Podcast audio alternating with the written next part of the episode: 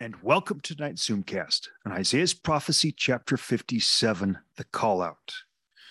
And I'll be reading tonight from the Isaiah Institute's translation of Isaiah. Starting in verse 1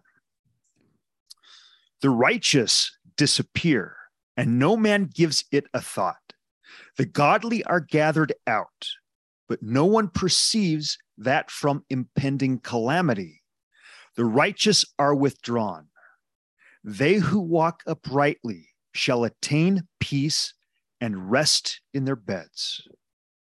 Now, on the eve of destruction, the end time servant will return to physically gather out the strength of the Lord's house. Now we know from D&C 45, from you know, First Nephi chapter 14, verse 1, and many other scriptures that the Lord's people would go into bondage first spiritually. And that happened when the Latter day Saints rejected the fullness of the gospel under Joseph Smith. We received a warning in 1832 as recorded in D&C 84.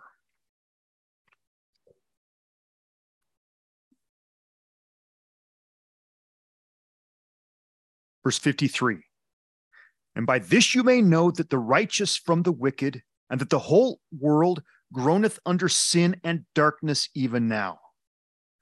And your minds in time past have been darkened because of unbelief and because you've treated lightly the things that you have received. Now, this is D&C 84. I started in verse 53. Which vanity and unbelief have brought the whole church under condemnation and this condemnation resteth upon the children of Zion, even all. And they shall remain under this condemnation until they repent and remember the new covenant, even in the Book of Mormon. So the Latter day Saints were committing the same sins that the children of Israel committed before them. Enumerated in verse in verses 23 and 24 of D&C 84. Now, this Moses plainly taught to the children of Israel in the wilderness and sought diligently to sanctify his people that they might behold the face of God. But they hardened their hearts. Now, hardening of the hearts is the opposite of the new and everlasting covenant, of offering up the sacrifice of a broken heart and contrite spirit, which is how we are instructed to come unto Christ. It's how we're instructed to believe in Jesus Christ. It is how we are to receive the baptism of fire, baptism of the Holy Ghost, which is that endowment of power that prepares and sanctifies a man, a woman, or a people, preparatory to entering into the rest of the Lord, which rest is the fullness of his glory in this life. They hardened their hearts and could not endure his presence. Therefore, the Lord, in his wrath, for his anger was kindled against them, swore that they should not enter into his rest, while in the wilderness, which rest is the fullness of his glory. Therefore, he took Moses out of their midst, and the holy priesthood also, and the lesser priesthood continued, which priesthood holdeth the key of the ministering of angels and the preparatory gospel. The warning that we're receiving in D&C 84 in 1832 is that if we continue down the same path as the children of Israel in hardening our hearts, and refusing to offer up the sacrifice of a broken and contrite spirit, we too will have the fullness taken from us and be demoted to the preparatory gospel.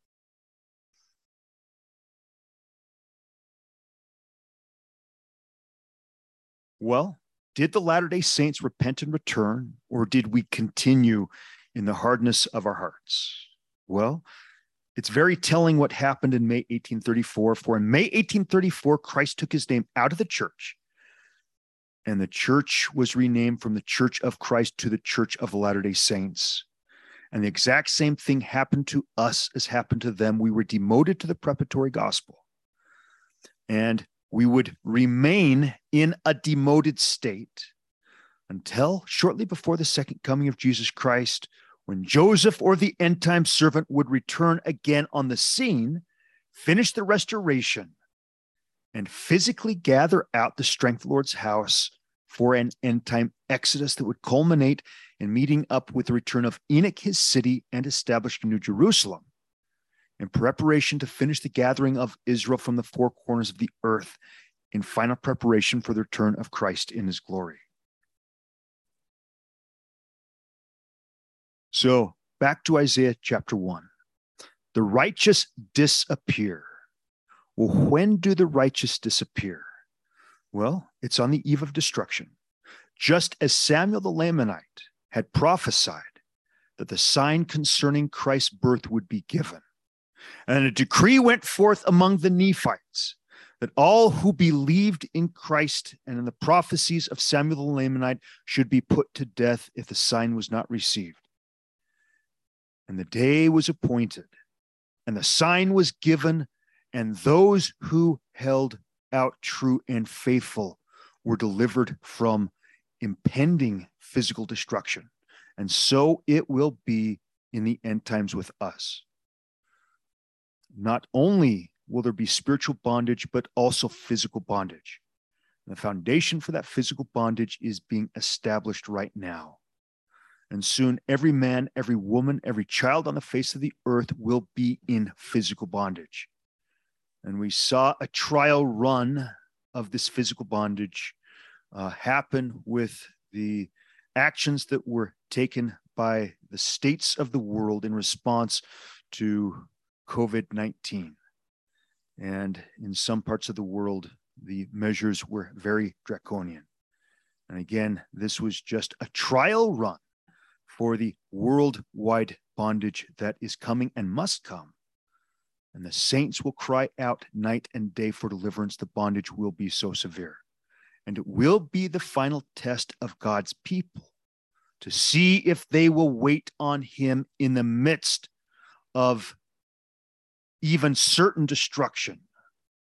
Um, and so the righteous man disappear, and no man gives it a thought. The godly are gathered out, but no one perceives that from impending calamity, the righteous are withdrawn. Um, from this and other statements in Isaiah, this alludes to the fact that when the end time servant comes back on the scene, it's not going to be in an extremely public fashion. More likely, it will go from word of mouth to ear, and the word of his coming on the scene um, will spread like wildfire among the righteous, but will be concealed from the wicked. But no one perceives that from impending calamity. The righteous are withdrawn. They who walk uprightly shall attain peace and rest in their beds. Now, as a cross reference, let's go to Isaiah chapter 50, verses 10 through 11.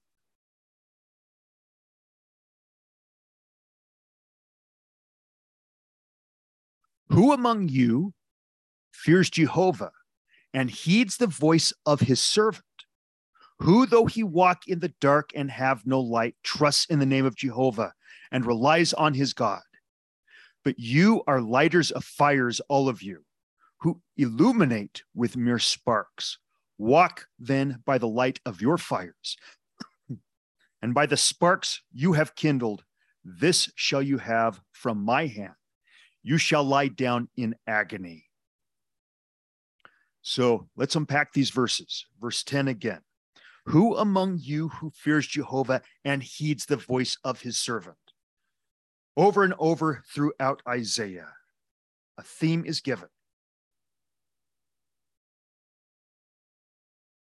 that those who will reject the end time servant will also reject Jesus Christ. You know, I hear many say that, uh, you know, I need no man and my relationship is solely between me and my God. And if there is anything I need, it will come directly from God Himself. Well, I would say if you are the end time servant, that that is absolutely correct. If God has entrusted you to translate the sealed portion of the Book of Mormon, the record of the 12 apostles, the record of the prophets, if through hearkening to the voice of the Spirit, you were visited by angels and received the first order of Melchizedek priesthood, had it sealed upon you, received the baptism of fire, baptism of the Holy Ghost, entered into the rest of the Lord, and became a king and a priest under the Most High God, having the second order of Melchizedek priesthood sealed upon you, then you would be right. However, if you have not accomplished these things, um, you do not qualify for that level of level of excuse me that level of revelation that the end time servant qualifies for, who is sent to the earth to prepare men and women for the return of Jesus Christ in his glory because they are not able sufficiently all on their own to receive everything that is needed. Um, they need a servant to come and minister to them and help them on the path of ascension. And this is the Lord's end time servant, even the return of Joseph Smith. Again, who among you fears Jehovah and heeds the voice of his servant? Who, though he walk in the dark and have no light, trusts in the name of Jehovah and relies on his God? Now, speaking to those who reject the end time servant and the restoration of the gospel that the Lord accomplishes through him, but you are lighters of fires, all of you, who illuminate with mere sparks. Walk then by the light of your fires and by the sparks you have kindled. If you really think you are sufficient in and of yourself, even though you do not completely hearken unto all of the commandments of God that he would give unto you by your spirit, go forward in the hardness of your own hearts and you will find it will bring you down to destruction. This shall you have by my hand. You shall lie down in agony. Now, going to Isaiah 51, verses 7 through 17.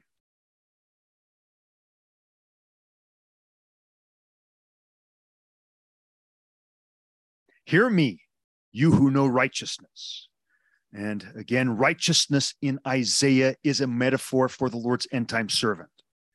Hear me, you who know righteousness, because God's sheep know his voice. And when the end time servant will speak by the power and authority of the Holy Ghost, it will be like Nephi in 3rd Nephi chapter 7.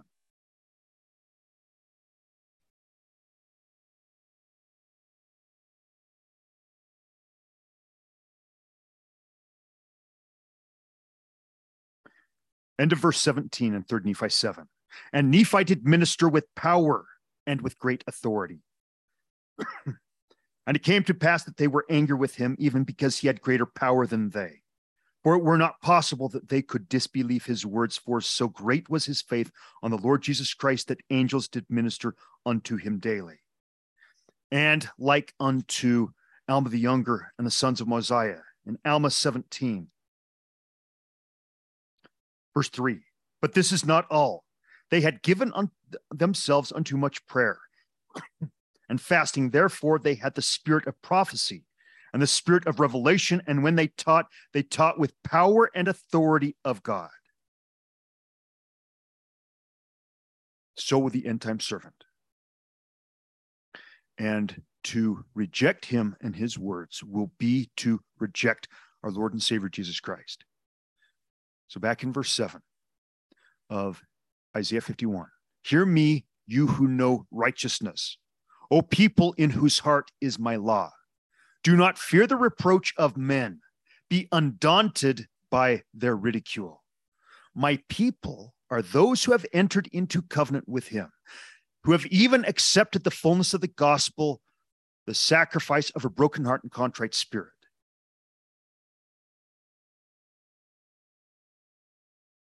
And through covenant are either on the path to become or have become through the ordinance of baptism of fire, baptism of Holy Ghost, Christ's sons and his daughters, and thus his people.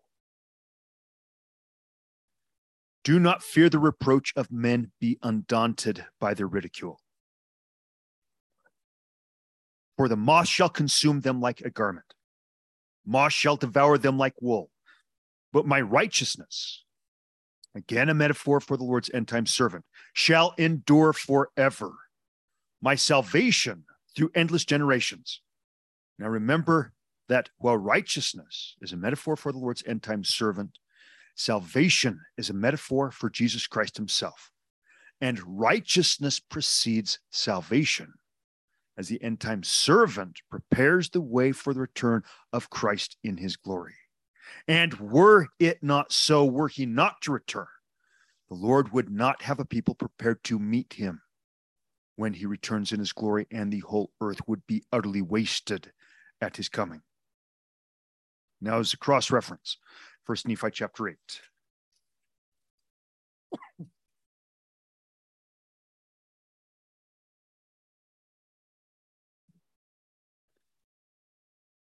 and as a cross reference to verse 7 in Isaiah 51 Hear me, you who know righteousness, O people in whose heart is my law. Do not fear the reproach of men, be undaunted by their ridicule. Okay, First Nephi 8, starting in verse 21. And I saw numberless concourses of people, many of whom were pressing forward, that they might obtain the path which led unto the tree by which I stood. Now, regarding this path, let's cross reference 2 Nephi 31 and verses 17 through 19.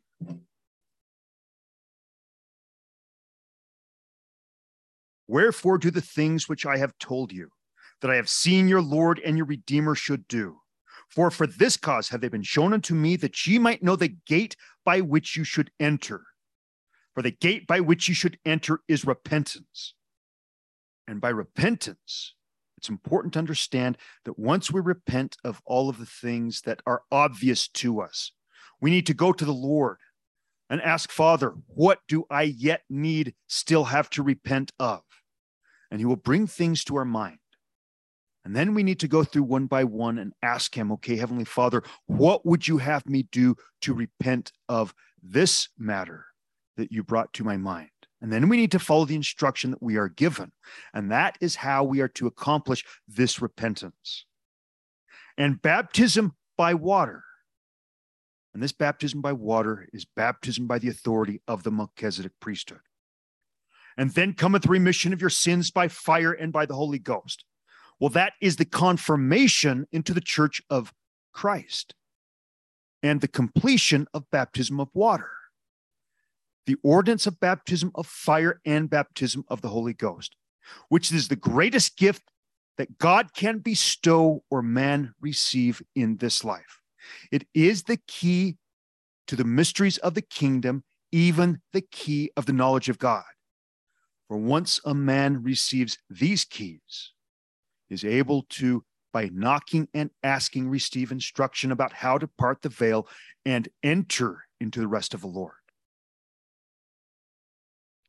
Verse 18 And then are ye in the straight and narrow path which leads to eternal life. Yea, ye have entered in by the gate, and ye have done according to the commandments of the Father and the Son, and ye have received the Holy Ghost, which witnesses of the Father and the Son, unto the fulfilling of the promise which he hath made, that if ye entered in by the way, ye should receive.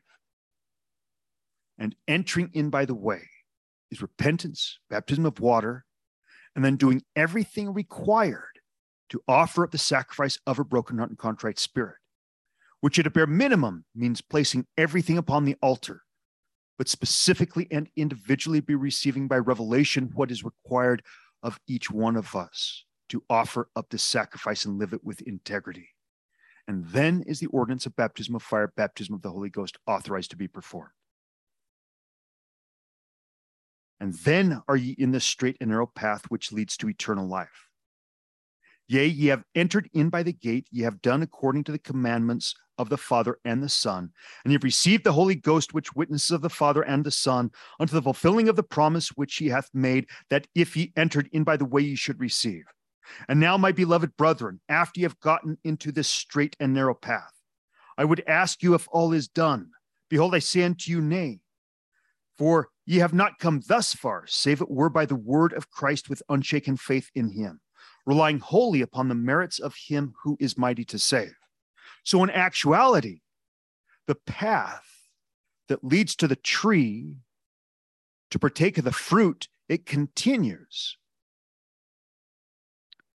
The path talked about in verse 18 is the path that one um, commences after partaking of the fruit of the tree. But the straight and narrow path by the rod of iron that Nephi describes in First Nephi chapter 8 that his father Lehi saw in a vision, in a dream, is the beginning of that path that leads to the tree, or that path which leads to the baptism of fire, baptism of the Holy Ghost back in First Nephi chapter 8.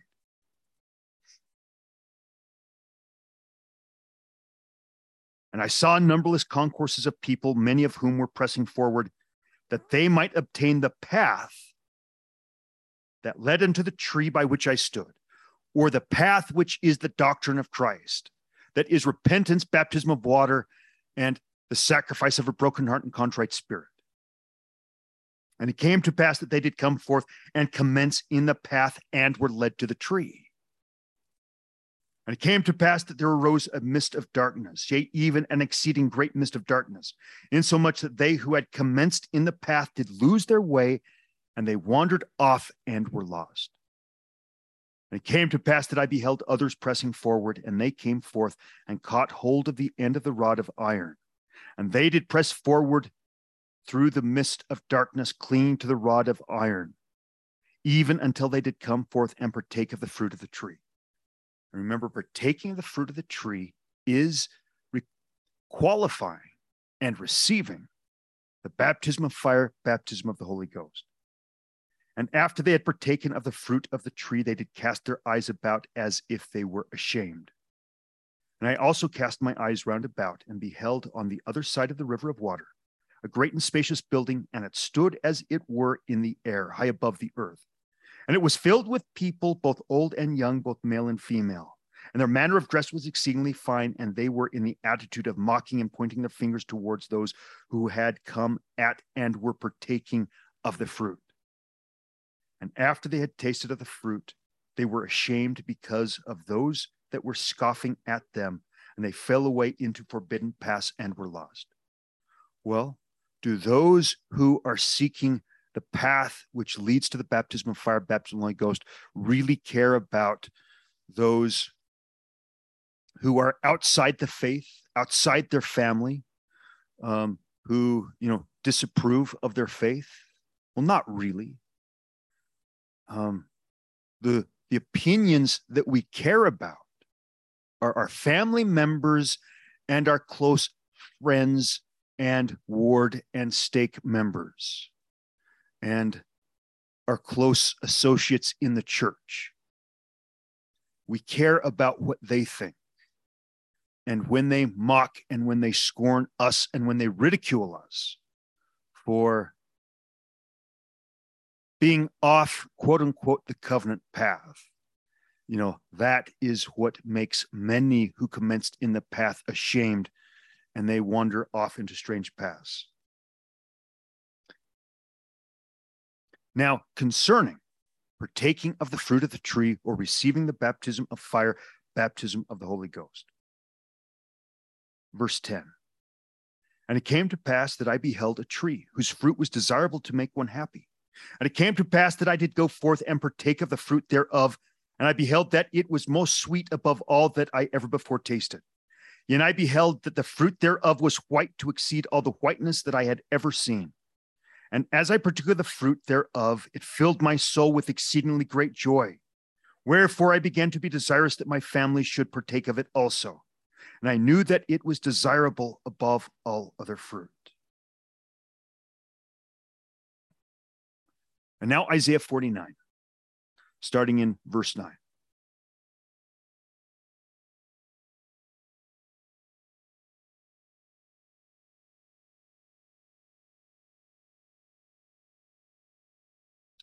To say to the captives, and this is the end time servant says to the captives, or all of us by the time of deliverance have gone into physical bondage, to say to the captives who are going to be us, come forth, and to those in darkness, show yourselves. They shall feed along the way and find pasture on all the barren heights. For the destructive work of the king of Assyria, king of Babylon, will destroy the food supply and water supply and everything that one needs to physically sustain themselves. But those who wait upon the Lord and are gathered out on the Exodus, just as um, the Lord provided manna and quail and water and everything else that the children of Israel needed as they traveled through the wilderness, so will he provide for those who qualify for the end time exodus for their physical needs. Verse 10 They shall not hunger or thirst, nor be smitten by the heat wave or the sun. He who has mercy on them will guide them, he will lead them by springs of water. Again, another illusion that the end time servant will be an end time Moses. All my mountain ranges I will point as roads, my highways shall be on high. Or, in other words, servants of the Lord will be sent out to the four corners of the earth to gather Israel by miraculous meanings, and they will be brought into New Jerusalem. See these coming from afar, these from the northwest, and these from the land of Sinim. Shout for joy, O heavens. Celebrate, O earth. Burst into song, O mountains. Jehovah is comforting his people, showing compassion for his afflicted. For truly we will be afflicted for a temporary period of time. But Zion said, Jehovah has forsaken me. My Lord has forgotten me. Can a woman forget her suckling infant or feel no compassion for the child of her womb? Although these shall forget, I will not forget you. See, I have engraved you on the palms. I have sealed you to be continually before me. So again, we have the concept that God's people will go into severe physical bondage, so severe it will almost seem that their God has forgotten them. But it is but the last test of faithfulness to God's people? Will they wait upon the Lord? Will they be as Shadrach, Meshach, and Abednego and say, I will trust in my Lord, my God, for deliverance? But if not, and I perish, it is okay. For I know in whom I have trusted. But the Lord will show forth his might and his power and he will rescue and he will save his people. Although, although these shall forget, I will not forget you at the end of verse 15. See, I have engraved you on my palms. I have sealed you to be continually before me. Now, this has the same meaning as in D&C 101 in the latter part of the parable of the redemption of Zion. Verse 56 Go ye straightway, speaking unto the servant and the servants. Go into the land of my vineyard, redeem my vineyard, for it is mine. I have bought it with money. Well,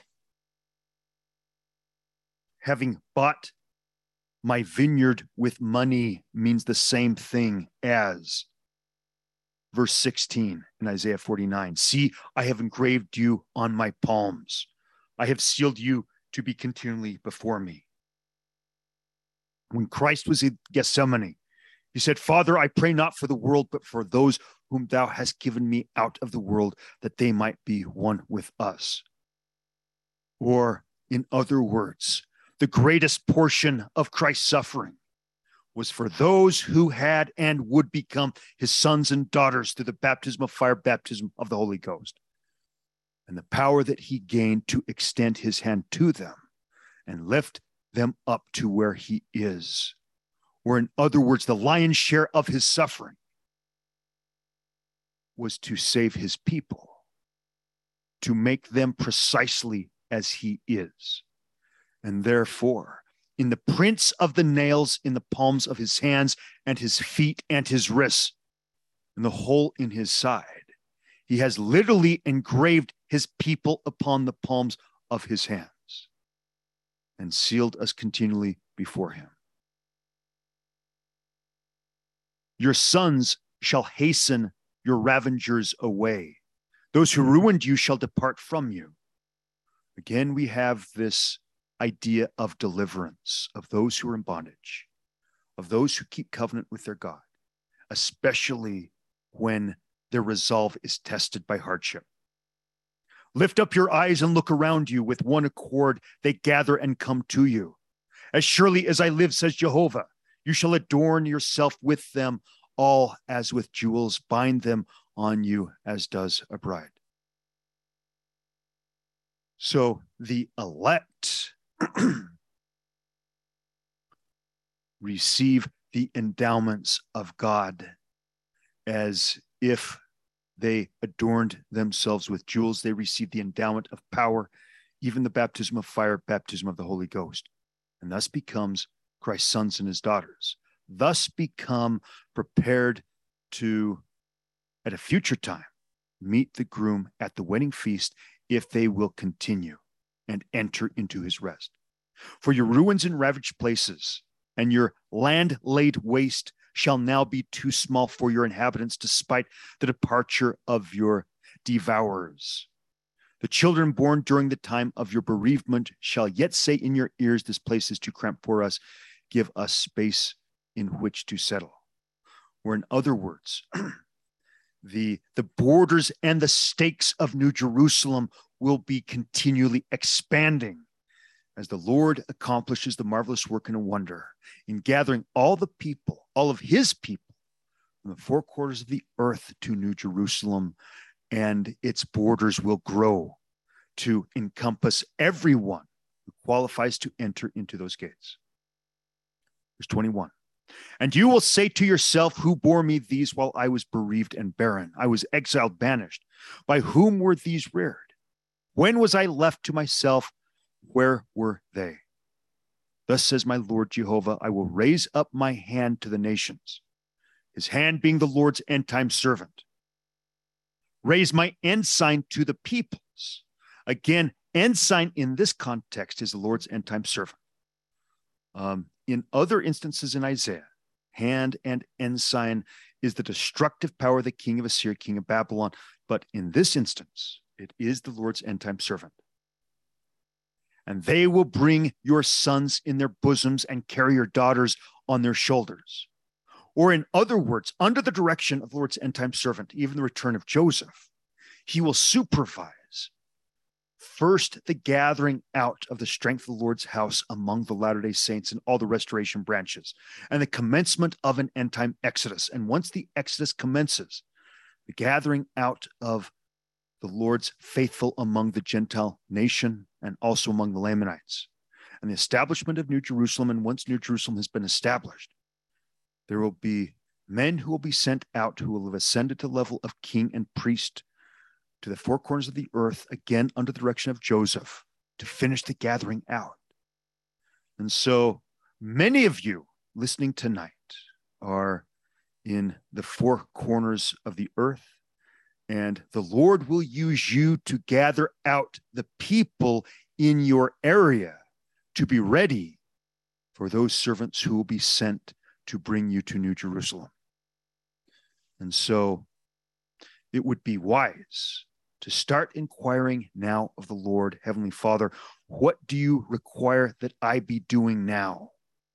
Then I might begin the spiritual gathering out of the strength of thy house in the place in which I live, that I might be a laborer in your vineyard, that I might participate, in fact, even lead in the exoduses which are coming.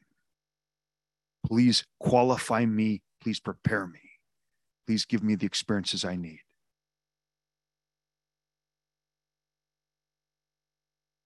Again, verse 22. Thus says my Lord Jehovah I will lift up my hand to the nations, raise my ensign to the peoples, and they will bring your sons in their bosoms and carry your daughters on their shoulders. Kings shall be your foster fathers, and queens your nursing mothers. Well, what is required to become a king and a priest, a queen or priestess unto the Most High God? Well, in D&C 76, the entire or a really good list of the path of ascension is outlined. Starting in verse 51, we have baptism of water by the authority of Melchizedek priesthood. Verse 52, baptism of fire, baptism of the Holy Ghost.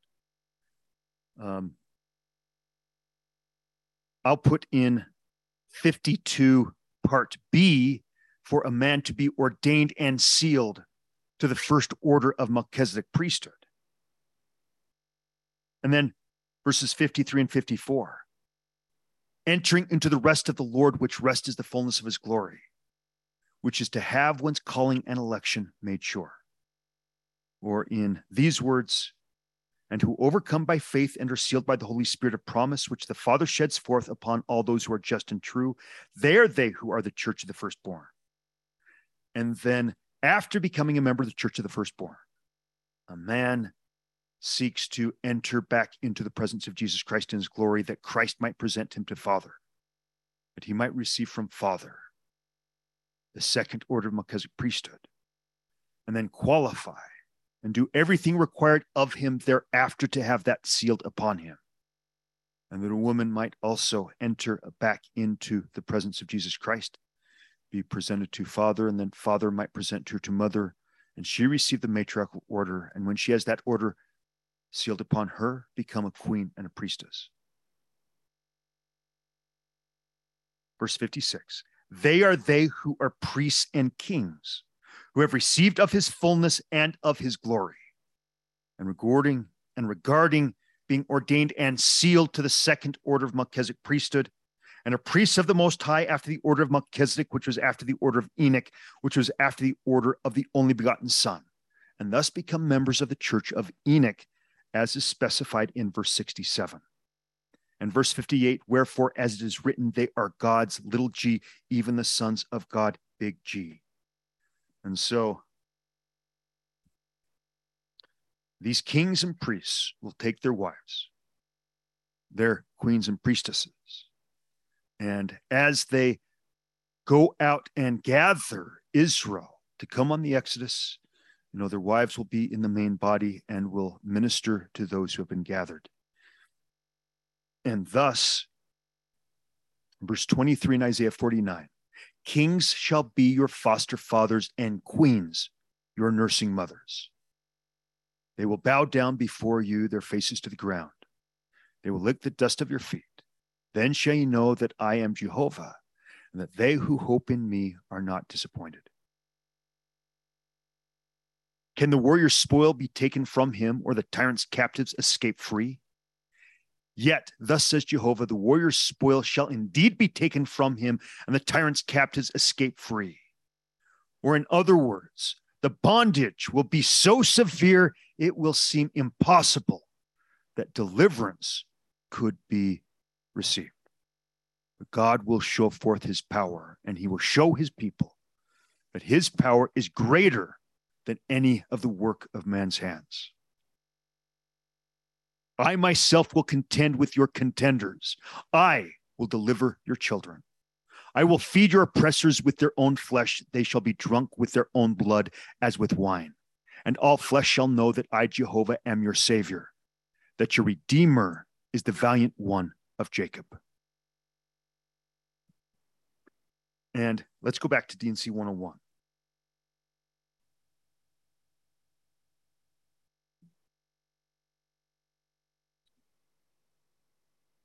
Verse 55.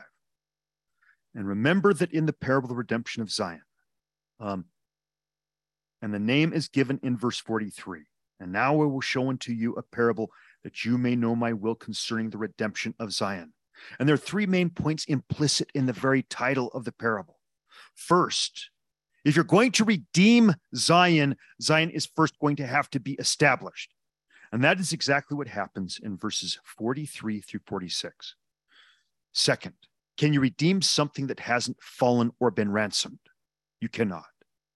So, verses 47 through 54 are a prophecy about how Zion would fall under the leadership of Joseph Smith. Not that Joseph Smith fell, but leadership beneath him and membership would reject the new and everlasting covenant and so would be demoted to the preparatory gospel. But verse 55, 55 through 66 begins the reversal of fortune when Zion would be redeemed. And it begins with, and the Lord of the vineyard said unto one of his servants, and the name of this servant is revealed in both D&C 103 and 105. And in D&C 103, we read verse 21 Verily I say unto you that my servant Joseph Smith Jr. is the man to whom I liken the servant to whom the Lord of the vineyard spake in the parable which I've given unto you. Verse 22 Therefore let my servant Joseph Smith Jr. stand to the strength of my house, my young men, and middle aged, gather yourselves together unto the land of Zion upon the land which I have bought with money that has been consecrated unto me. So going back to D&C 101, verse 55, and the Lord of the vineyard said unto one of his servants, who was just identified in D&C 103 as Joseph Smith Jr., not in his first ministry, in his second. He hasn't been on the scene in over 175 years. Go and gather together the residue of my servants. For not only does Joseph Smith return, but as talked about in D&C 88, the first laborers in the last kingdom who qualify would return again with him also. And these are those servants and take all the strength of mine house, which are my warriors, my young men, and they that are of middle age, also among all my servants, who are the strength of mine house, save those only whom I have appointed to tarry. Well, who's been appointed to tarry? Well, those who've been translated like the three Nephites and John the Revelator, because John the Revelator has uh, stewardship over translated beings. Joseph Smith has stewardship over everyone else. And go ye straightway unto the land of my vineyard, redeem my vineyard, for it is mine, I have bought it with money. Therefore, get ye straightway unto the land, break down the walls of mine enemies. Throw down their towers, scatter their watchmen. And inasmuch as they gather together against you, avenge me of mine enemies, that by and by I may come with the residue of mine house and possess the land. Now, Christ and Joseph Smith in his first ministry were largely lambs who allowed themselves to be led to the slaughter um, with only moments of foreshadowing of the way in which they would return, which would be as warriors and as lions. Notice the offensive nature of the Lord's servant and servants against the enemies of the Lord. Verse 57 again, therefore get ye straightway unto my land, break down the walls of mine enemies, throw down their tower, and scatter their watchmen. And inasmuch as they gather together against you, avenge me of mine enemies, that by and by I may come with the residue of mine house and possess the land.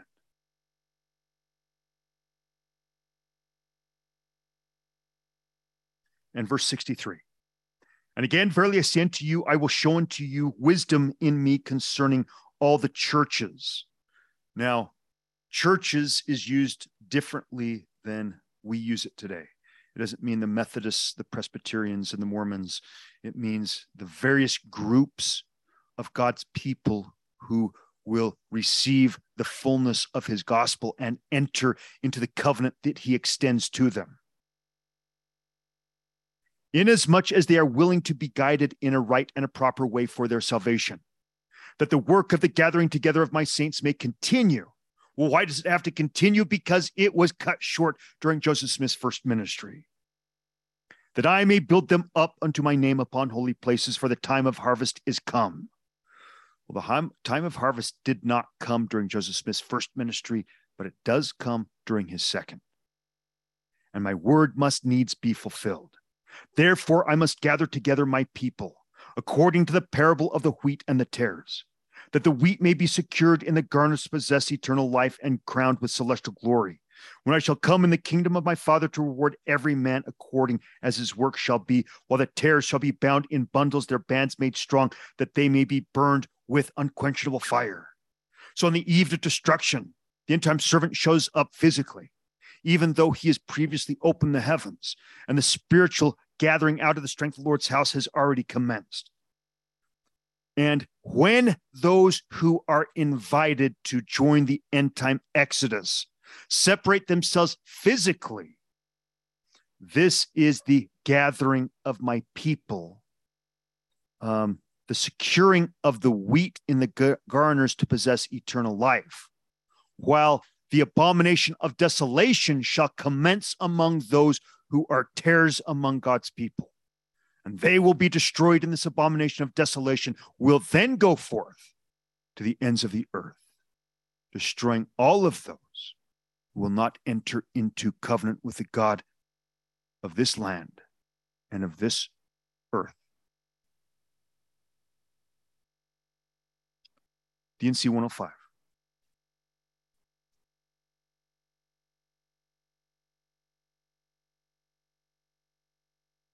Verses 15 through 19. Behold the destroyer. I have sent forth to destroy and lay waste mine enemies. Or the destructive power of the king of Assyria, king of Babylon, which is allowed to amass to himself all political, economic, and military power to destroy the earth and all of those who do not qualify for the protection of God. Behold the destroyer I have sent forth. Destroyer is the king of Assyria, king of Babylon, to lay waste to mine enemies. And not many years hence shall they not be, shall they, and not many years hence they shall not be left to pollute mine heritage and to blaspheme my name upon the lands which I have consecrated for the gathering together of my saints. Behold, I have commanded my servant Joseph Smith Jr. to say to the strength of my house, even my warriors, my young men, and middle age to gather together for the redemption of my people, and throw down the tower of mine enemies and scatter their watchmen. But the strength of mine house have not hearkened unto my words. But inasmuch as there are those who have hearkened unto my words, I have prepared a blessing and an endowment for them if they continue faithful. Well, what do you think this blessing and endowment is?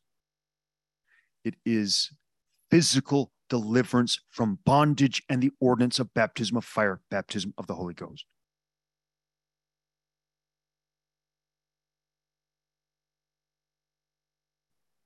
I have heard their prayers and will accept their offering. And it is expedient in me that they should be brought thus far for a trial of their faith. Or, in other words, it's necessary that God's people be brought into severe bondage for a period of time, that there might be a trial of their faith, that it might provide the opportunity for their ascension. For without this final trial, we would not be ready for we would not have sufficed or faced sufficient opposition. Now let's go to D&C 88.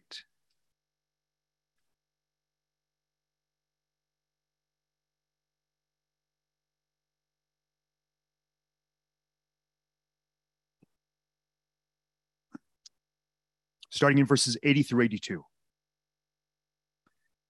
That ye my first labors the last kingdom, who will return with my servant Joseph, may be prepared in all things when I shall send you again.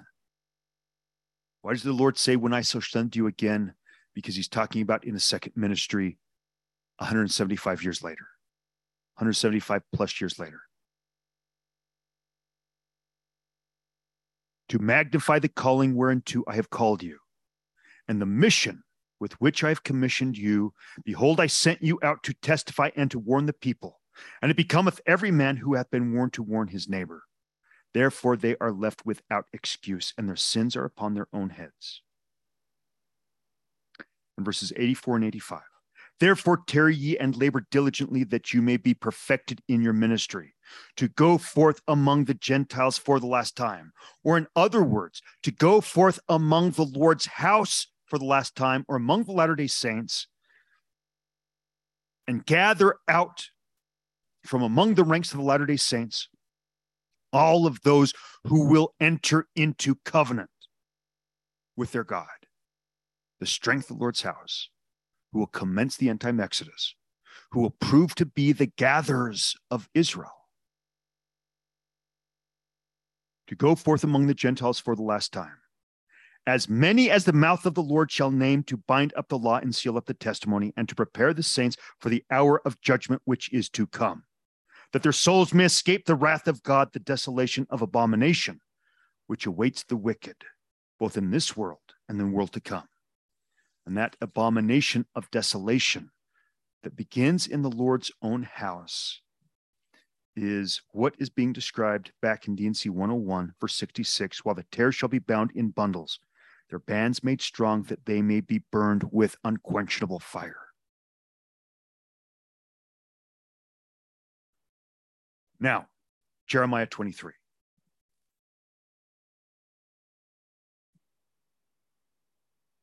Verses 1 through 8.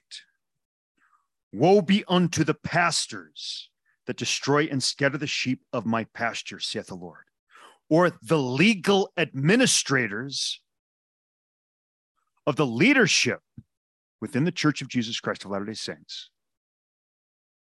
Woe be unto the pastors that destroy and scatter the sheep of my pasture, saith the Lord. Therefore, thus saith the Lord God of Israel against the pastors that feed my people Included among these are the 15. Ye have scattered my flock and driven them away, and have not visited them. Behold, I will visit upon you evil for your doing, saith the Lord. And I will gather the remnant of my flock out of all countries whither I have driven them, and will bring them again to their folds, and they shall be fruitful and increase. This is talking about the gathering of Israel that commences with the end time exodus started by the strength of the Lord's house among the Latter day Saints. Verse 4 And I will set up shepherds over them. Who are these shepherds? Well, D&C 10155, the servant and the servants and those who minister with them. I will set up shepherds over them, which shall feed them, and they shall fear no more nor be dismayed, neither shall they be lacking, saith the Lord, denoting that the Lord's people have come into an extreme bondage where their very lives were in jeopardy. Verse 5 Behold, the days cometh, saith the Lord, that I will raise unto David a righteous branch. This is the Davidic king the Davidic servant, the end time servant, Joseph Smith in his second ministry. Behold, I will raise unto David a righteous branch, and a king shall reign and prosper, and shall execute judgment and justice in the earth. And again, throughout Isaiah, um, the end time servant um, brings forth both justice and judgment to the world. In his days, Judah shall be saved, and Israel shall dwell safely. Because once New Jerusalem has been established under his direction, uh, servants will be sent to the house of Judah to separate the tares and the wheat among Judah. And among those servants sent to Judah will be those two prophets who will lie dead in the streets for three days and then will be resurrected in his days, in the days of the end time servant, shall Judah be saved, and Israel shall dwell safely because they will be gathered to New Jerusalem. And this is his name whereby he shall be called. And here the Lord applies one of his titles to his servant. Again, denoting the close relationship and that you cannot reject the servant without rejecting Jesus Christ the Lord our righteousness. And again, throughout Isaiah, righteousness precedes salvation, righteousness being the end time servant. Therefore, behold, the days come, saith the Lord, that they shall no more say, The Lord liveth, which brought up the children of Israel out of the land of Egypt. Or, in other words, once the end time exodus commences, from that time forward and forever, when one talks about an exodus on this earth, it will refer to the end time exodus led by the end time servant. Verse 8 But the Lord liveth, which brought up and which led the seed of the house of Israel out of the north country, and from all countries whither I had driven them, and they shall dwell in their own land. And just as end time context, verse 20, and the anger of the Lord shall not return until he have executed, until he have performed the thoughts of his heart. In the latter days ye shall consider it perfectly. So Jeremiah 23 is all about the gathering out of the strength of the Lord's house in the last days among the Latter day Saints, the leading of an end time exodus, and then the gathering out of Israel and Judah from the four corners of the earth, leading them to New Jerusalem and establishing Old Jerusalem again as a holy city. Now, D&C section one.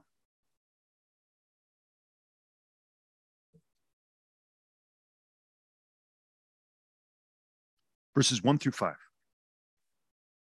Hearken, O ye people of my church, saith the voice of him who dwells on high, and whose eyes are upon all men. Yea, verily I say, hearken, ye people from afar. And ye that are upon the islands of the sea, listen together. For verily the voice of the Lord is unto all men, and there is none to escape. And there is no eye that shall not see, neither ear that shall not hear, neither heart that shall not be penetrated. And the rebellious shall be pierced with much sorrow for their iniquities shall be spoken upon the housetops, and their secret acts shall be revealed. And the voice of warning shall be unto all people by the mouths of my disciples, whom I have chosen in these last days. And they shall go forth, and none shall stay them, for I, the Lord God, have commanded them.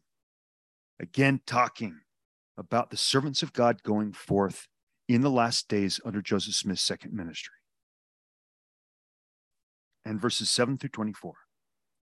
Wherefore fear and tremble, O ye people, for what I, the Lord, have decreed in them shall be fulfilled. And verily I say unto you that they who go forth bearing these tidings unto the inhabitants of the earth, to them is given power to seal both on earth and in heaven, the unbelieving and rebellious. This starts with Joseph Smith Jr., and it will continue to all of those men who qualify on the exodus in which they participate to reach New Jerusalem, that they may be in likewise sent out, having been endowed with the same power that Joseph was and will be endowed with as he commences the end time exodus.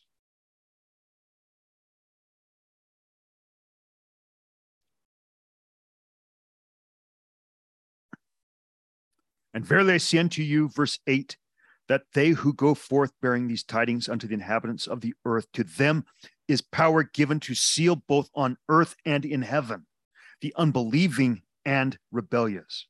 Yea, verily to seal them up unto the day when the wrath of God shall be poured out upon the wicked without measure, unto the day when the Lord shall come to recompense unto every man according to his work and measure to every man according to the measure which he has measured to his fellow man. Wherefore the voice of the Lord is unto the ends of the earth, that all that will hear may hear. Prepare ye, prepare ye for that which is to come, for the Lord is nigh. And the anger of the Lord is kindled, and his sword bathed in heaven, and it shall fall upon the inhabitants of the earth. And the arm of the Lord shall be revealed, who's the Lord's end time servant in Isaiah. And the day cometh that they who will not hear the voice of the Lord, neither the voice of his servants. Neither give heed to the words of the prophets and apostles, shall be cut off from among the people. For they have strayed from mine ordinances and have broken mine everlasting covenant. Or the Latter day Saints have strayed from his ordinances that were instituted during the days of Joseph Smith's first ministry. And they have broken mine everlasting covenant. What is the everlasting covenant?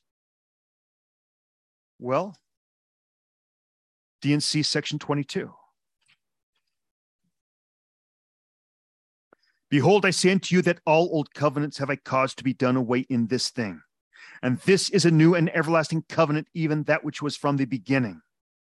What is it talking about? The new and everlasting covenant of baptism, of water and of fire and the Holy Ghost. Wherefore, although a man should be baptized a hundred times, it availeth him nothing. For you cannot enter in at the straight gate by the law of Moses, neither by your dead works. For it is because of your dead works that I have caused this last covenant even this last covenant of Melchizedek baptism, and this church to be built up unto me, even as in the days of old. Wherefore enter ye in at the gate, or as we just read in First Nephi chapter thir- Second Nephi uh, 31, entering in at the gate is repentance, baptism of water, and fire and the Holy Ghost. Enter ye in at the gate as I have commanded, and seek not to counsel your God. Amen. So going back to D&C 1. Verse 15 For they have strayed from mine ordinances and have broken mine everlasting covenant. For the Latter day Saints will not offer up the sacrifice of a broken and contrite spirit. Instead, they prefer to revel in the hardness of their hearts and say among themselves, Second Nephi 28.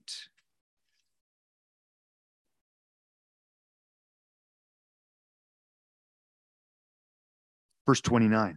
Woe be unto them that shall say, We have received the word of God, and we need no more the word of God, for we have enough. Verse 25. Yea, woe be unto him that crieth all his well. Verse 24. Therefore, woe be unto him that is at ease in Zion. 26. Yea, woe be unto him that hearkeneth unto the precepts of men, denieth the power of God and the gift of the Holy Ghost. Yea, woe be unto him that saith, We have received and we need no more.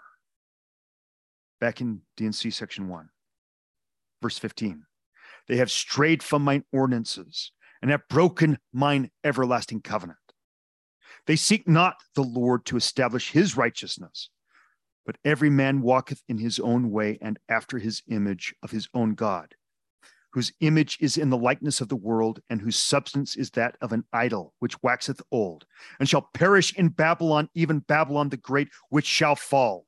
Wherefore I, the Lord, knowing the calamity which should come upon the inhabitants of the earth, called upon my servant Joseph Smith Jr., and spake unto him from heaven, and gave him commandments and also gave commandments to others that they should proclaim these things unto the world and all that and all this that it might be fulfilled which was written by the prophets that the weak things of the world shall come forth and break down the mighty and the strong ones that man should not counsel his fellow man neither trust in the arm of flesh. And what does it mean to trust in the arm of flesh? Let's go back to 2 nephi 28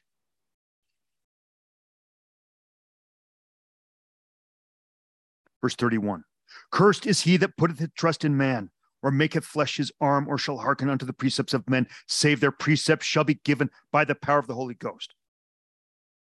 So, those who profess to declare the mind and will of God and speak not by the power and authority of the Holy Ghost, if one should receive their words as the mind and will of God, then that is to rely upon the arm of flesh.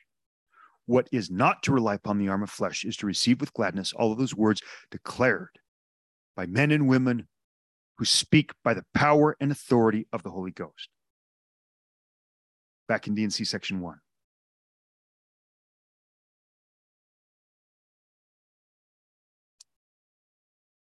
The weak, verse 19, the weak things of the world. That's you and it is I. We are the weak things of the world. And if we will hearken unto the counsels and commands of God, the Lord will use us to break down the mighty and strong ones and thrash the nations.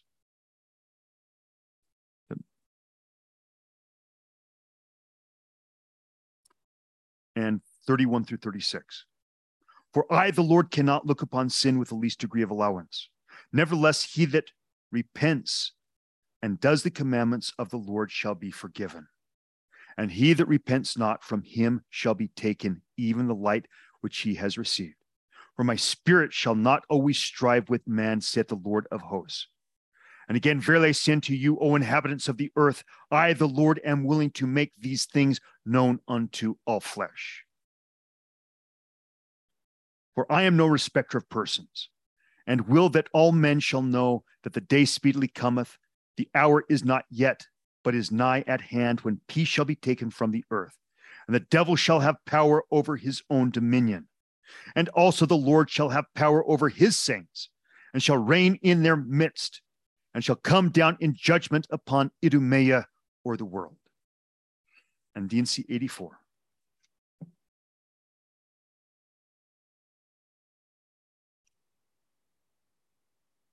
Verses 1 through 5 a revelation of Jesus Christ unto his servant Joseph Smith Jr. and six elders as they united their hearts and lifted up their voice on high. Lifted up their voices on high. Yea, the word of the Lord concerning his church established in the last days for the restoration of his people, as he has spoken by the mouth of the prophets, and for the gathering of his saints to stand upon Mount Zion, which shall be the city of New Jerusalem, which city shall be built beginning at the temple lot, which is appointed by the finger of the Lord in the western boundaries of the state of Missouri, and dedicated by the hand of Joseph Smith Jr. and others with whom the Lord was well pleased. Verily, this is the word of the Lord that the city of New Jerusalem shall be built by the gathering of the saints beginning at this place, even the place of the temple, which temple shall be reared in this generation. The Lord isn't speaking of Joseph Smith's first ministry, he's speaking about his second.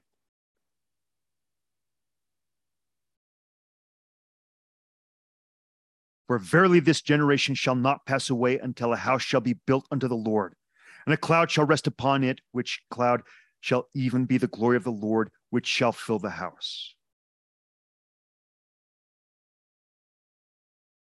In D&C 85, verse 7 regarding the end time servant. And it shall come to pass that I, the Lord God, will send one mighty and strong, holding the scepter of power in his hand, clothed with light for a covering, whose mouth shall utter words, eternal words, while his bow shall be the fountain of truth, to set in order the house of God. What is the house of God? Well, as defined in D&C 101, it is the membership of the Church of Jesus Christ of Latter day Saints.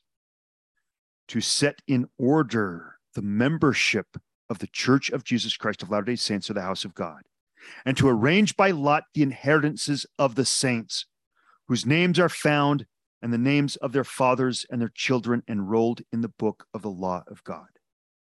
And D&C 85, or D&C 86, verses 4 through 7. But behold, in the last days, even now, while the Lord is beginning to bring forth the word, and the blade is springing up and is yet tender, behold, verily I say unto you, the angels are crying unto the Lord day and night, who are ready and waiting to be sent forth to reap down the fields. But the Lord saith unto them, Pluck not up the tares while the blade is yet tender, for verily your faith is weak, lest you destroy the wheat also. Therefore, let the wheat and the tares grow together until the harvest is fully ripe. And then shall ye first gather out the wheat from among the tares. And after the gathering of the wheat, behold, and lo, the tares are bound in bundles, and the field remaineth to be burned. Now, as I mentioned last time, the field is white already to harvest. What does that mean? It means that the ripe, heavy, golden heads of wheat bow down and it's the tares who stand straight and tall and white. That is the field is white already to harvest. First gathering out the wheat and then burning the tall white heads of the tares. and D&C 48.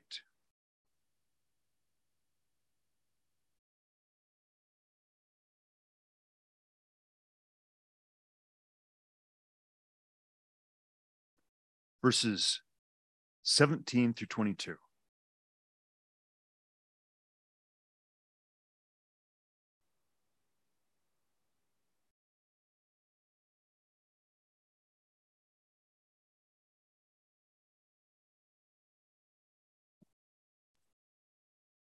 That's the wrong section. Let's continue in Isaiah, section 57. So the righteous disappear, the gathering out of the strength of the Lord's house, and no man gives it a thought. The godly are gathered out, but no one perceives that from impending calamity the righteous are withdrawn. They who walk uprightly shall attain peace and rest in their beds. As for you, come here, you children of the sorceress, offspring of adulterer and harlot. At whose expense do you amuse yourselves? At whom do you open wide the mouth and stick out the tongue? Surely you are born of sin, a spurious brood. This is talking about the tares in Zion. And if we cross reference D&C 113,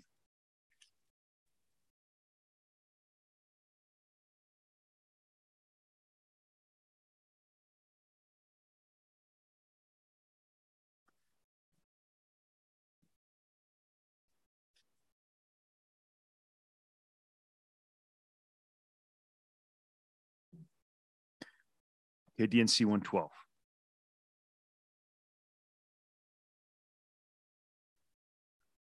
Starting in verse 23.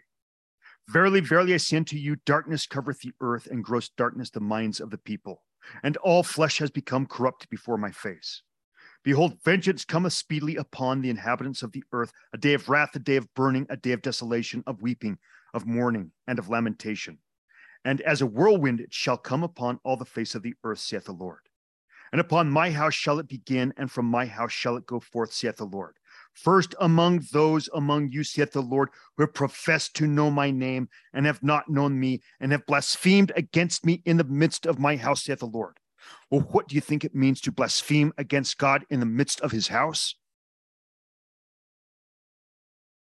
To be those among the Latter day Saints who proclaim to have power and authority from him to speak his mind and his will to the people of the whole earth in the latter days, knowing full well that they do not.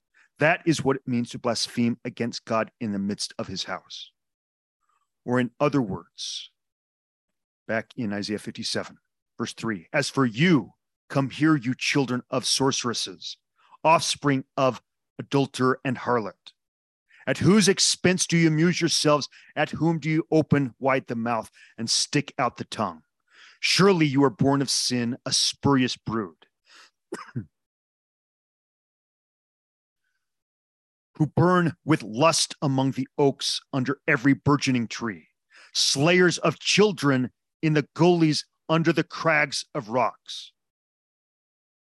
Among the slippery stones of the ravines shall be your fate. They indeed are your lot. To them you pour out libations and make offerings. How shall I be appeased of such things? So Isaiah is not using hyperbole in verse 5 who burn with lust among the oaks under the ever burgeoning tree, slayers of children in gullies under the crags of rocks. Cross reference Ether 8. Here, Moroni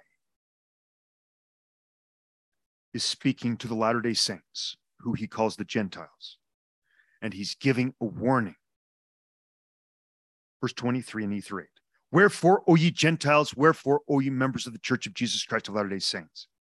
It is wisdom in God that these things should be shown unto you, that thereby ye may repent of your sins and suffer not that these murderous combination shall get above you, not talking about in political power, talking about ecclesiastical power.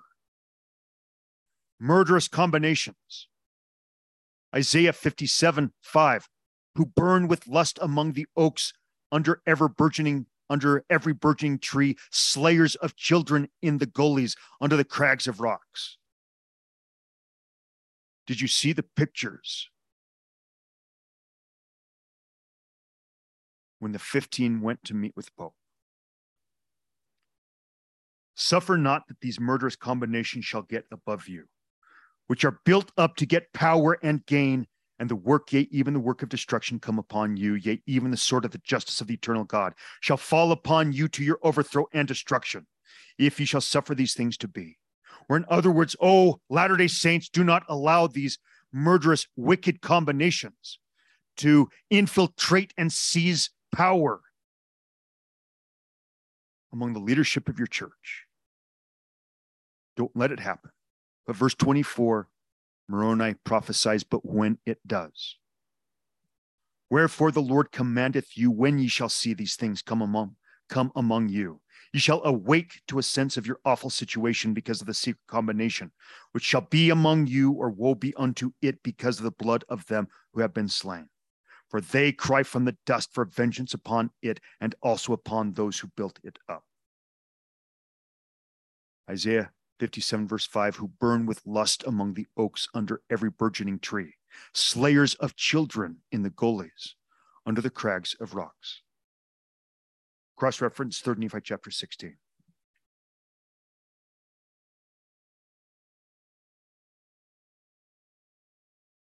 Verse 10. And thus commanded the Father that I should see unto you at that day when the Gentiles shall sin against my gospel and shall reject the fullness of my gospel now, this has a dual fulfillment, both during Joseph Smith's first ministry and during his second, which has already commenced, even though he has not yet come upon the scene.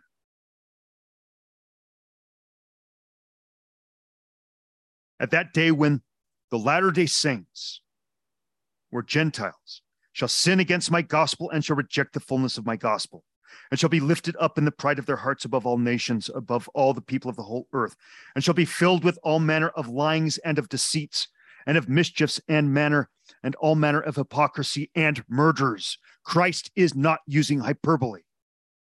Again, Isaiah 57, verse 5, who burn with lust among the oaks under the ever burgeoning tree, slayers of children in the gullies under the crags of rocks,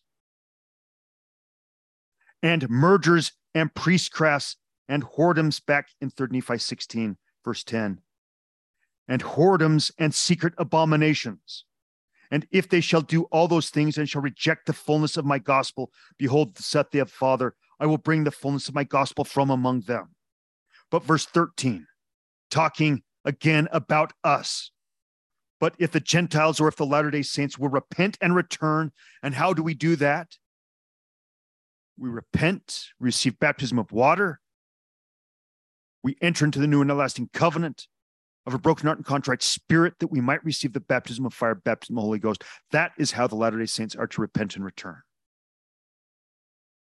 But if the Gentiles will repent and return unto me, saith the, Lord, saith the Father, they shall be numbered among my people, O house of Israel. Because when one receives the baptism of fire, baptism Holy Ghost, the Gentile blood is burned out of us, and we become blood Israel. And we will qualify to be gathered out.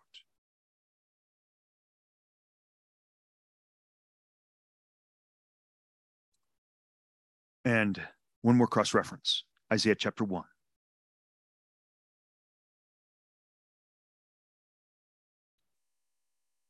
Starting in verse 1. The vision of Isaiah, the son of Amos, which he beheld concerning Judea and Jerusalem during the reigns of Uzziah, Jotham, Ahaz, and Hezekiah, king of Judah. Hear, O heavens, give heed, O earth, Jehovah has spoken. I have reared sons, brought them up, but they have revolted against me. Talking about God's covenant people in the last days or the latter day saints. The ox knows its owner, the ass its master's stall, but Israel does not know my people are insensible. Alas, a nation astray, a people weighed down by sin, the offspring of wrongdoers, perverse children. They have forsaken Jehovah. They have spurned the Holy One of Israel. They have lapsed into apostasy. How have we done this? We have rejected the new and everlasting covenant in the Book of Mormon and we have replaced it with our own version of the law of Moses. Why be smitten further by adding to your waywardness? The whole head is sick.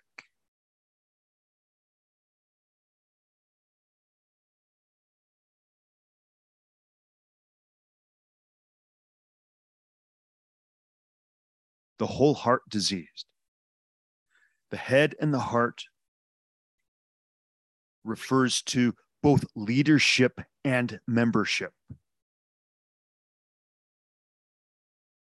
The whole head is sick, the whole heart diseased. From the soles of the feet even to the head, there is nothing sound, only wounds and bruises and festering sores. They have not been pressed out or bound up nor smoothed with ointment. Your land is ruined, your cities burned with fire. Burning with fire is a destructive motif of the king of Assyria, king of Babylon, that is allowed to destroy the lands of the people of Zion, or at least who profess to be Zion. Your land is ruined, your cities burned by fire, your native soil devoured.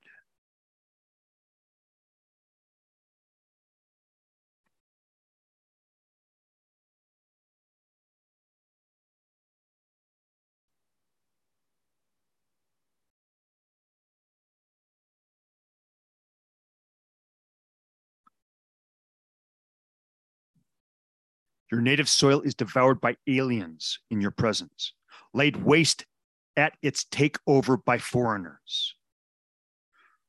The daughter of Zion is left like a shelter in a vineyard, a hut in a melon field. Or, in other words, there will be a separation of the wheat and the tares among God's people. And the wheat shall be preserved, and they shall be provided for. Had not Jehovah of hosts left us a few survivors, we should have been as Sodom or become like Gomorrah. Now, Isaiah chapter 6, the very last verse, gives us a rough percentage that about 10% of the earth's population would qualify for deliverance from destruction, and about 1% for the end time exodus. But because the Latter day Saints have been given even greater light and knowledge, more is required of the Latter day Saint than anybody else. And so we can expect the percentages would be fewer among us than 1% who will qualify for the end time exodus and fewer than 10% who will qualify for deliverance from destruction.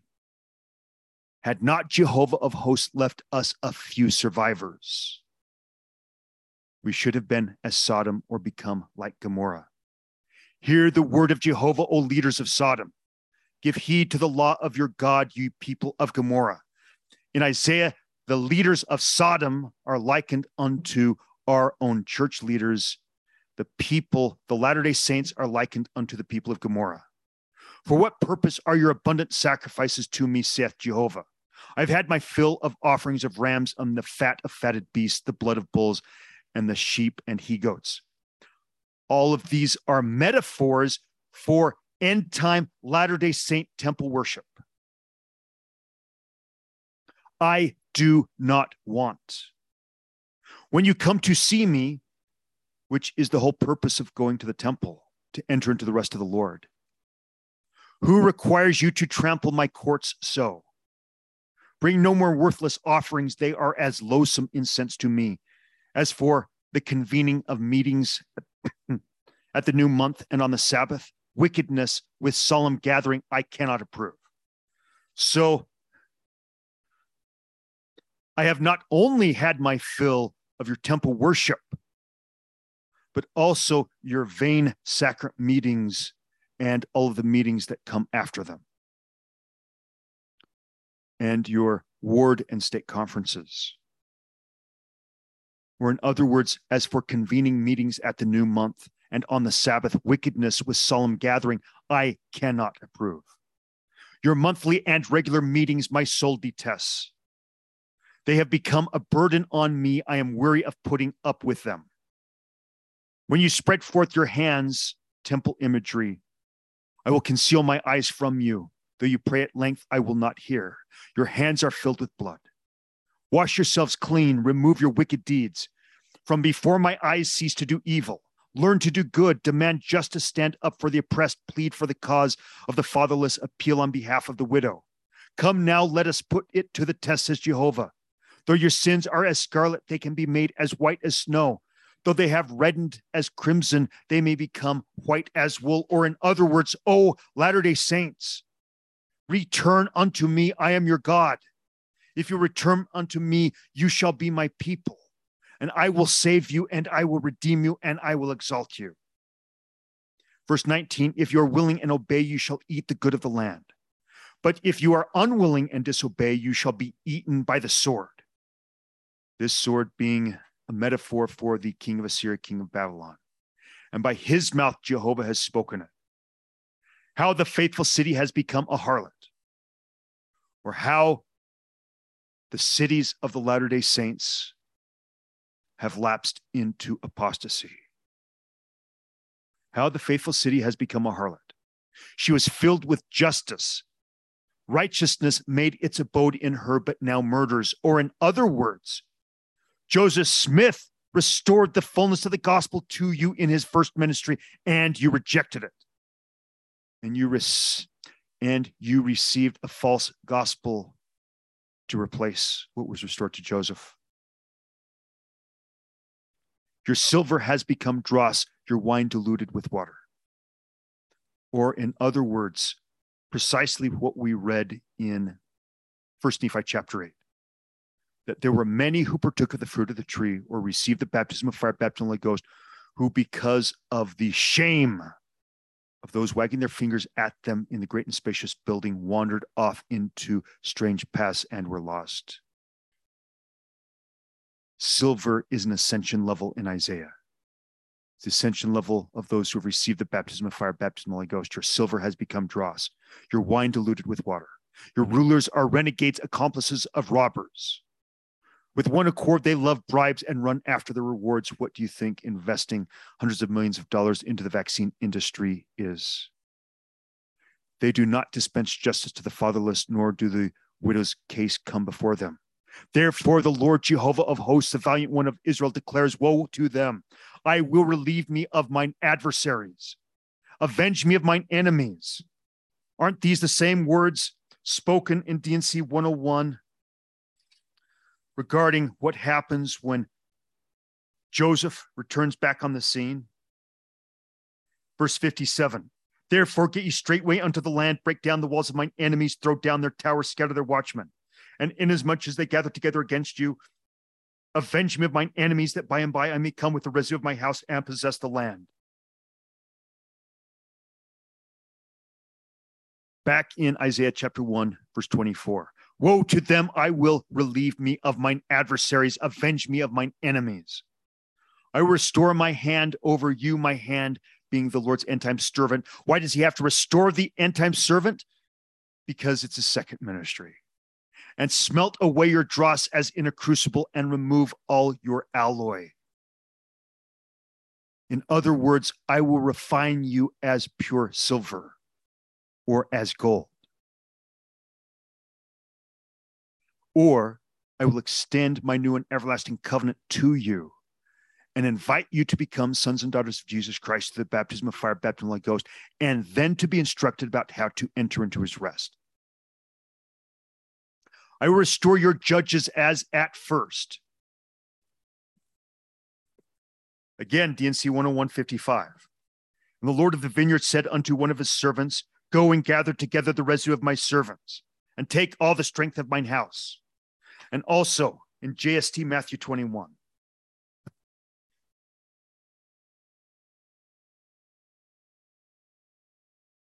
And when, verse 55, and when the Lord of the vineyard cometh, he will destroy those miserable wicked men, and will let again his vineyard unto other husbandmen, even in the last days, and shall render him the fruits, who shall render him the fruits in their seasons.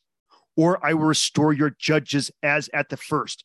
These are the first laborers in the last kingdom who return, including Joseph.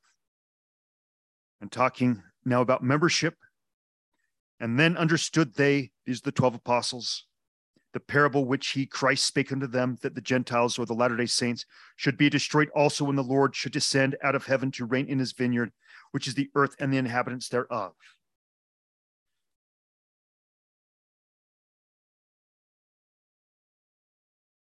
I will restore back in verse 26 of chapter 1 of Isaiah. I will restore your judges as at the first, the first laborers in the last kingdom, and your counselors as in the beginning. After this, you shall be called a city of righteousness. Righteousness is the end time servant, a faithful city. For Zion shall be ransomed by justice. Those of her who repent by righteousness are the end time servant. How do we repent? It's the new and everlasting covenant of baptism.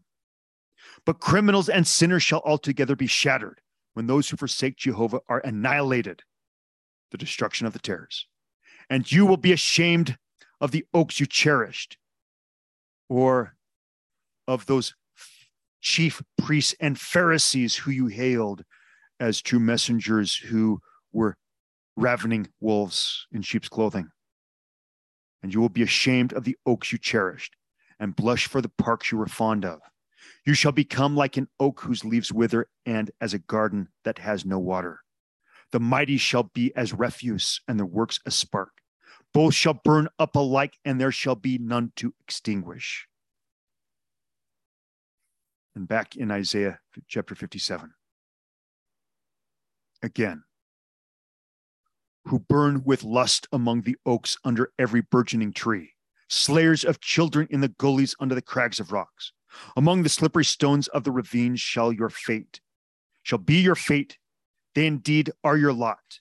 To them you pour out libations and make offerings. How shall I be appeased of such things? Or your temple worship I find loathsome because it was not given to you by me. On a lofty mountain you have made prominent your bed, and there you ascend to offer sacrifices. This is latter day temple worship. And those things that church leaders give to the members as things that will exalt them. Behind doors and facades, you have put up your emblems. You have exposed yourself to others than I. Mounting your bed, you have laid it wide open, or you have laid your legs wide open. You have gone whoring after false gods, and you profess it in the name of the God of Israel. And you bargain with those with whom you love to lie, your hand on their nakedness. You bathe with oils for the king and increase your perfumes. You send your solicitors far abroad. You debase yourself to the depths. Again, I would hearken back to when the 15 went to visit the Pope as a direct example of what Isaiah is talking about. You bathe with oils for the king. President Nelson called the Pope Your Holiness and increase your perfumes. You send your solicitors far abroad and debase yourselves to the depths. Though wearied by your excessive ways, you have not admitted despair. You have found livelihood and therefore have not slackened. Yet on whose account are you uneasy and apprehensive that you pretend and do not mention me, nor even give me a thought? For you sound the mantra, follow the prophet and you seldom enter into the scriptures, and you scarcely mention Jesus Christ, but you incessantly quote each other. Is it because I have so long kept silent that you no longer fear me? But I will expose your fornication and the wantonness of your exploits. When you cry out in distress, let those who flock to you save you. A wind shall carry all of them off, a vapor shall take them away.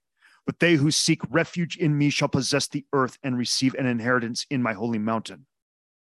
When you cry out in distress, let those who flock to you save you. It will be said, excavate, pave a road, prepare the way, remove the obstacle from the path of my people. Thus says he who is highly exalted, who abides forever, whose name is sacred. I dwell on high in holy places and with him who is humble and lowly in spirit, or and with him who will offer up the sacrifice of a broken heart and contrite spirit, or in other words, enter into the covenant which I extend to my people, not only with their lips, but also with their hearts, refreshing the spirits of the lowly, reviving the hearts of the humble. I will not contend forever, nor always be angry with the spirits and souls I have made would faint before me. by his sin of covetousness. I was provoked, I struck him and hid my face in anger. When he strayed by following the ways of his heart, yet I have seen his conduct and I will heal him. I will guide him and amply console him and those who mourn for him. Or in other words, 2 Nephi 28. Woe be unto the Gentiles or latter day saints, saith the Lord God of hosts. For notwithstanding, I shall lengthen out mine arm unto them from day to day. They will deny me. Nevertheless, I will be merciful unto them, saith the Lord God of hosts, if they will repent and come unto me. For mine arm is lengthened out all the day long, saith the Lord God of hosts. That arm is the Lord's end time servant, both in Joseph's first and second ministries. If they will repent and turn unto me. Verse 18, back in Isaiah 57, yet I have seen his conduct. This is of his people of his covenant people, the Latter day Saints, and I will heal him if he will repent and return and come unto me. I will guide him and amply console him, and those who mourn for him, who partake of the fruit of the lips, peace, well being to those far off and to those who are near, says Jehovah who heals him. But the wicked are like the raging sea, unable to rest, whose waters heave up mire and mud. Raging sea be the being the destructive power of the king of Assyria. There is no peace, says my God, for the wicked. And so, it is my testimony that the time of the Gentiles is upon us, that we are now living in the dispensation of the fullness of the times, that that light, which is the fullness of the gospel, it has broken forth that we can, through entering into the new and everlasting covenant, receive the baptism of fire, baptism of the Holy Ghost, and at the appropriate time be baptized by water by the authority of the Melchizedek priesthood. And if not available before the Exodus, it will be available by those who are sent to gather you out. And that it's the gathers in this generation the Lord extends the opportunity to be the gatherers of Israel. But first, we must qualify as the strength of the Lord's house. We must enter into covenant with him. We must repent. We must seek his revelation on what we need to have repent of and follow that instruction. We must offer up our broken hearts and contrite spirits and be endowed with power from on high even the endowment of the baptism of fire, baptism of the Holy Ghost, in preparation for the return of Christ in his glory. In the name of Jesus Christ, amen.